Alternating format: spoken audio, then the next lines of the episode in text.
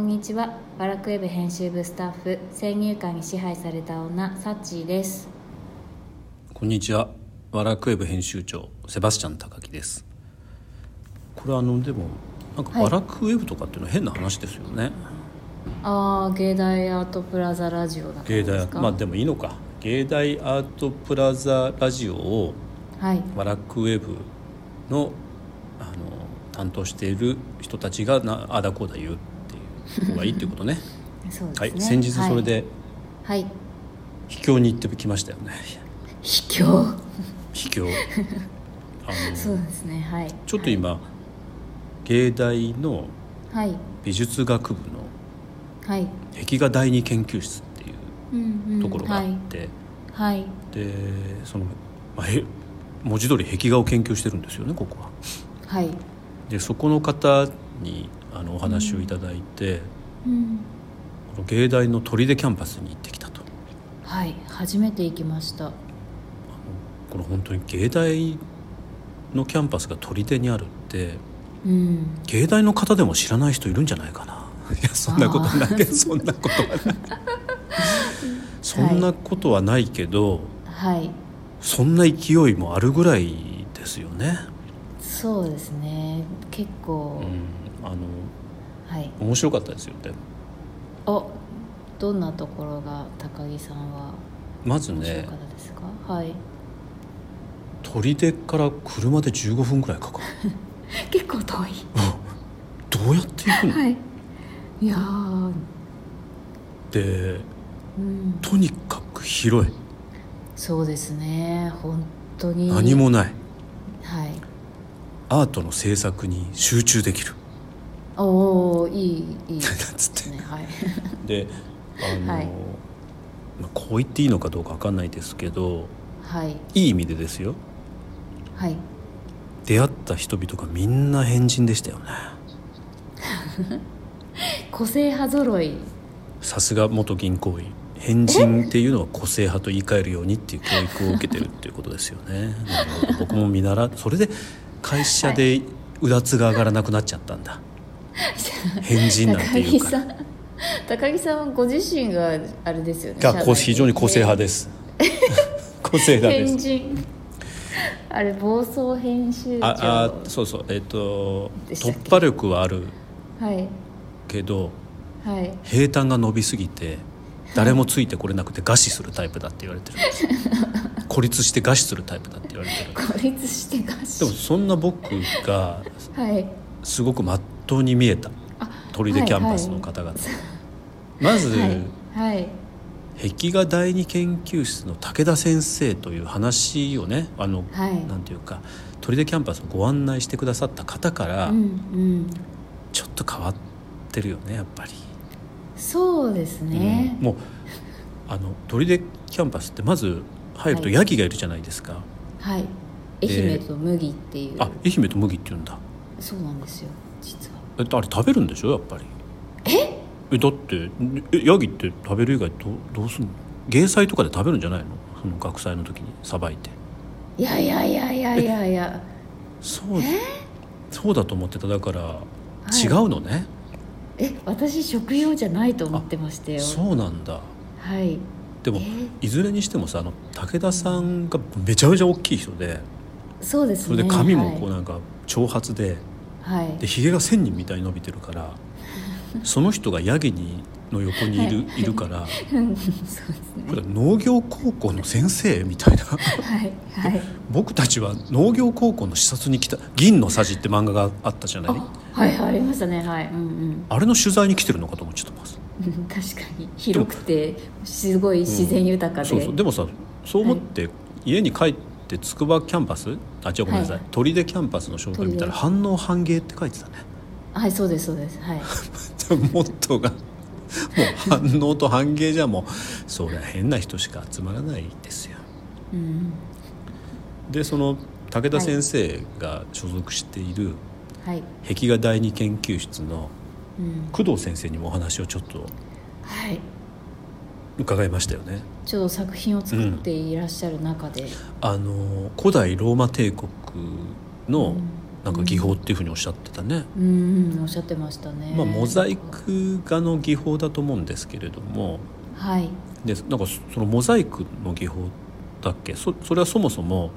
あのローマの床を装飾装飾するための技法だって言ってたね。はい床だったんだとそ思ってうでフレスコは壁ではいでモザイクは床だからうんあのすごくその時日本美術の装飾芸術だから障壁画みたいな狩野派とかうさ、んまあ長谷川東博みたいな、はいそはのい寺院とかお城の壁を装飾するのと似ていてはいるなと思ったわけファインアートじゃなくてだから純粋美術って言われてるものじゃなくて、装飾芸術っていう意味じゃすごく一緒だなっていうふうに思っていたけど、はいその壁画に取りつかれてるよねも う。もうそうです壁画の話したら止まら ない止まんないはいものすごく勉強になるんですけど、はいこんなに壁画の話聞くの初めてだから、はい、うん壁画初心者にとってはなかなかね。そうですうね、んであとあのすごいよね制作する音が、すごいなんか、うんうんなんか工事現場だと思っこうそてたうらそうそう本当に作品を制作する音だったっ ていう、いやーでも工具とかもすごい大きくってこれん芸大なんだっていうのがそうちょっとやっぱりちょっと不思議な感じでした我々みたいにこう、はいねアートイコール平面というか、はいはいみたいな考えを持ってる人、あるいは彫刻って言ってもなんとなく小さい彫刻しか見たことがないような人にとっては使ってる道具も違うしキャンパスの広さも違うしヤギもいるし、はいなんか変な人しかいな いしでもいずれにしてもまあそういうような壁画研究室があったりとか、はい、はいあるいはあの美術学部の工芸のね、うんうんそうですねやっぱりあの金属扱ったりとかねそうそうそうそう、陶芸の分野の釜だから、はい釜もさ学生たちが自分で登り窯とか穴窯組んでたじゃない、作ってましたねはでいそこになんか焼けた熊がなんかあったよねだかはいらあれって穴窯のと穴熊をかけてるんでしょ、そうっておっしゃってましたねはい可愛いクマだからがいろんなところにそう入った途端にねヤギが迎えてくれるでしょ、はいはいそれで一番奥の部分には学生たちが作った窯があってはいなんか黒焦げになった熊が置いてあってはいはいで彫刻の学生たちの作品はい制作途中の作品がゴロゴロしててなんじゃこれと誰もいないじゃないそうそうそうそしたら誰もいないところに一人いたじゃん なんでこんなところに人がいるのって思ったら、はい彫刻の教授の原先生だったはいあの以前アートプラザ大賞の審査でお世話になって、うんうん、はいだそうですねあの教授がはい誰もいない掘ったて小屋みたいなところではい一人なんか佇んでたよね小屋の中で。 でなんで武こ田んなところねにってぐごらい、案案内をしてくださった武田先生がはいはい「あ今日誰もいないんですけどね」みたいにしてそうですねで釜を案内してくれてふっと振り向いたら一人なんかはいボーンってこうなん か「うわ出た!」みたいなはいはい感じそしたらそしたら原先生は自身の作品、はい巨大な作品かなり巨大でしたねだって、まあ、はい石の作品なんですけど、はい内ぐりってまあ仏像とかでもよくやる乾燥によるひび割れうんうんうんとかを防ぐために内側をくるんですけど石の場合は多分重量をね減らすためだと思うんですけど、はい内ぐりを削って削って削ってはい2.5トンって言ってたよね。 どんだけ重いんだっていうで2.2.5トンの制作物を15年ぐらいもう作り続けてるうんっておっしゃってましたね千人1,000人 なのみたいな確か教授じゃないで しょこれ修行修行だよねあれもにいやーでも、うん、本当にお一人でねずっとだよはいで冬は寒いよはい夏は暑くて夏暑くてで春は花粉花粉いやいやーほんとアートって過酷ー過酷ですねだけどはいめちゃめちゃ面白かっただからうんお話ももう変な人しかとにかくいないからはいだけどいろんなこう、発想がそのアートプラザの企画展に関しての発想が生まれましたそうですね、うんはいはい、うあんうんの壁っていうのは確かに面白い壁画研究室のねあの、はいなんか壁画研究室展っていうとあまりにもやっぱりアートプラザのお客様との接点っていうのがうんうんうんうん少し、あの狭くなってしま遠い感じがうんですけはいどしますはい壁っていうのであればはい私たちにも慣れ親しんでるじゃん僕なんて今実際この収録してる会社の会議室なんて、うん、壁あに囲まのれてますよね耐震性を高めるために打ちっぱなしの壁コンクリートの壁に囲まれてああす耐震性のたそめうだったんでだすねからものすごくへこーう心理的な圧迫があるよねうんだからちょっおとな壁って言ってもはいさっき言ったローマ帝国の壁を将軍したはいフレスコ画みたいなはい壁もあればはいあるいは小学館本社ビルのこの圧迫感が凄まじい壁もあればはいあるいは心の壁もあれば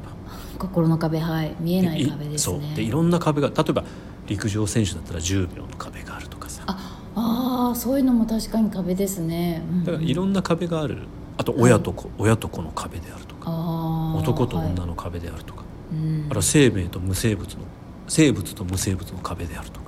はいで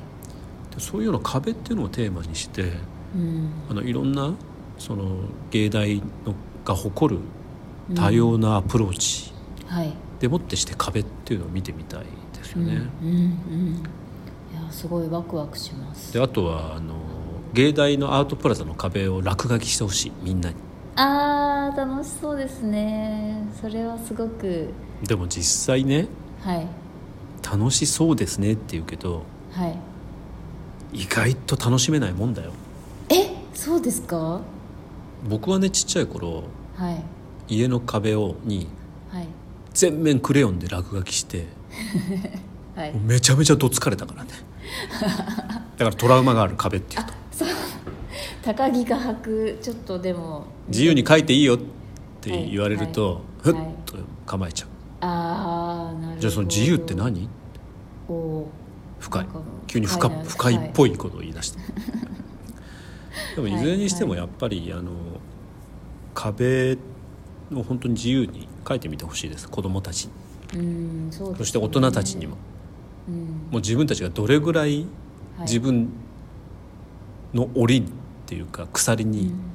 あのん閉じ込められてるかっていうのが分かるから自由に書けって言われて書けるもんじゃないから、いやうんだってサッチーだって自由に書いてみなよいやいや今ちょっと想像したんですけどあ絶対無理って思いました、うんなんかでもほらちょっと構えちゃうからあさそうそうそう構えてなんか上手に書こかのなきゃ真とか面目ななんかあそうそうそう絵を描いてさ